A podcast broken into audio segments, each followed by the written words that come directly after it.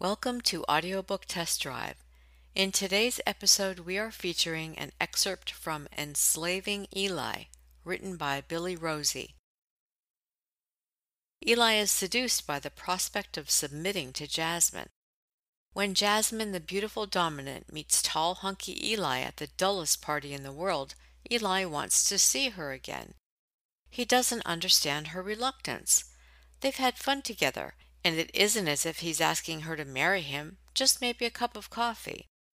When Jasmine tells Eli of her secret life, Eli is intrigued, and gradually he is initiated into a world of BDSM that as Jasmine submissive is impossible for him to walk away from. Jasmine tells Eli of a secret exclusive organization, the Coterie. The Coterie is centuries old. Its members are dominant women, their ethos in life is total submission of the male. Eli endures humiliation, depravity, and absolute control at the hands of Mistress Jasmine. But Eli and Jasmine are more than mistress and slave. They have fallen in love. When Mistress Jasmine is killed in an automobile accident, Eli is devastated. Officially, Eli now belongs to the coterie. He is property, he is told that he is to be sold to another mistress. Eli, however, has other ideas. This story explores a much under discussed orientation, that of the male submissive. Relinquishing control is not regarded as a masculine way to go about things, but in relinquishing control, Eli's life is fulfilled. And now for your listening pleasure an excerpt from Enslaving Eli. Chapter 1 The Grave. Her grave was covered with flowers bright blooms of burgundy roses, blousy pink peonies, black eyed purple anemones, and pink and mauve sweet peas. Even six months after her death, people came every day and laid fresh flowers. A tall, slender man stood at the graveside. He was scruffily dressed in faded, torn jeans and a grubby t shirt. His dark, straight hair needed the attention of a good hairdresser. He'd always worn it in a longer style. Now it hung over his face, constantly getting into his eyes. He wasn't making a fashion statement. His disarray was not a deliberate negligence. There was a sense of exhaustion about him, a sense that he had no energy to make an effort with his attire or anything else. At just thirty years old, Eli was weary of life. He wanted discontinuance, but suicide was never an option. Eli closed his eyes. The image of a large Elizabethan manor house flashed into his mind, and with the image, the memories. The coterie and the first time she'd taken him there. It had been autumn time. Jasmine had driven his car, the big Mercedes. He had been blindfolded at the start of the journey. She'd only stopped to remove the blindfold when she'd turned into the long driveway. He was never to know the exact location of the manor house in all the years they spent together. It had become a kind of game. He playfully guessing where she was taking him, she laughing her denials. The gently winding driveway was flanked on either side by tall linden trees, their bright green leaves just turning to autumn gold and at last the house came into view. The vista had taken his breath away. There was a sense of history, of age in the facade of the beautiful Elizabethan manor, clothed in scarlet Virginia creeper. There was a sense of mystery, too, of disturbing, urgent, dark secrets. Things happened here of which no one spoke, profound things, profane things. Across a field, he could see a group of naked men involved in a rigorous assault course. A mistress in shorts and a t shirt flicked a whip. A perplexing sense of wonder swept over him that this could be his life, if he were considered worthy. Eli had been determined to be considered worthy. Bees hummed around the flowers on the grave. A bright red admiral butterfly sipped at the sugary nectar. He was lean, his legs long and powerful, he moved with the grace of an accomplished athlete. Yet, in his real life, he was a best selling writer, a reclusive writer.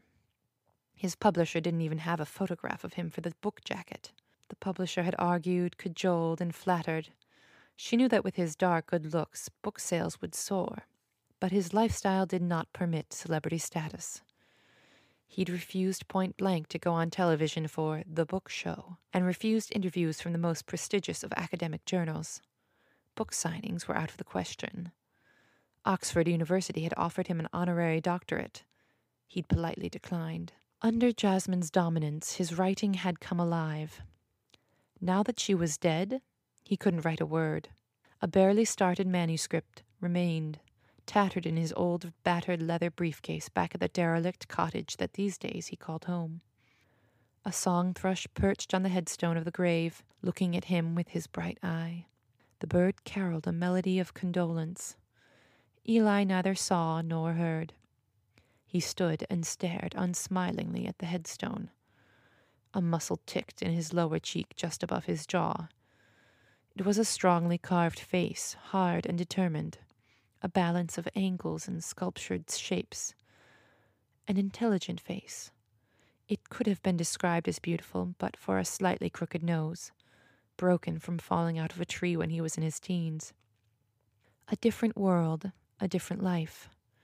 He was tanned from living out of doors these past months. He read the dedication, even though he knew it by heart. In loving memory, etc., etc. Eli cursed under his breath. He wanted to kick the white marble headstone, spit on it with its fucking stupid sentimentality. He wanted to ruin the carefully placed flowers. He wanted to piss on her grave. He turned his face from the headstone and absently surveyed the English landscape. His face was contorted into an agonized mask. He stretched out his neck. Had anyone been there to see him, they would have known that if a wolf or a dog had done this, it would have been about to howl. It was a feral, primal phase of ticking seconds. He was locked into a moment of pure ecstatic pain, so sweet that it was almost pleasurable. He felt dizzy. Echoes of an orgasm flickered from his anus up his spine. He felt a cleansing. Then cold anger washed over him again, and with it anger's old companion, cold despair. Had anyone been there to see him, they would have been chilled, even on this warm day in June. If there were five stages to the grieving process, Eli hadn't moved beyond anger, with despair coming a close second. He shifted his position. He'd been standing there a long time. A tall man, a strong man with well defined muscles beneath the tight t shirt, an athletic figure with broad shoulders, narrow waist, strong biceps. A body carved from swimming daily since his youth. After a slicing dive, he would cut through the water with strong, powerful strokes. These days he still swam, but no longer for pleasure. He swam to exhaust himself. When he pushed his body through the clear waters of the lake, he didn't have to think. The glaring sunlight and the white marble headstone hurt his eyes. It reminded him of idyllic days spent in Greece with Jasmine, the love of his life. And she lay buried and rotting six feet beneath the flowers and green turf. And the child that rotted within her, his child, a daughter. He could come back at dead of night, he thought. Like a ghoulish grave robber, he could dig her up, fuck her corpse, fuck her hard till his hard cock split the rotting flesh. He'd made love to her in life. He'd fuck her in death. Necrophilia. That was a perversion that the coterie, that exclusive club of female dominance, hadn't embraced, at least not as far as he knew. He'd put it to them if he ever had any contact with them again. Jasmine. There had been a time when her name had curled across his tongue, the hint of her fragrance would make his cock hard. Now, her name made him want to spit. She had stated, quite clearly, in her list of final wishes, that he was to be given to a Mistress Lucia. Mistress fucking Jasmine had known exactly how to tighten the screws to breaking point. She would have known when she'd signed the document how he would hate her for it. She had known that he had loved her, He'd thought that she had loved him too. That she could do such an evil, calculated thing. And who the hell was Mistress Lucia anyway? Probably some bloody amateur with an inadequate husband wanting to play a few S&M games. Well, Mistress Lucia and the whole bloody coterie could go to hell. Jasmine had been his only mistress. He would never belong to another. He lay down on the soft turf, and pushing a place between the flowers, he placed his cheek on the grassy mound.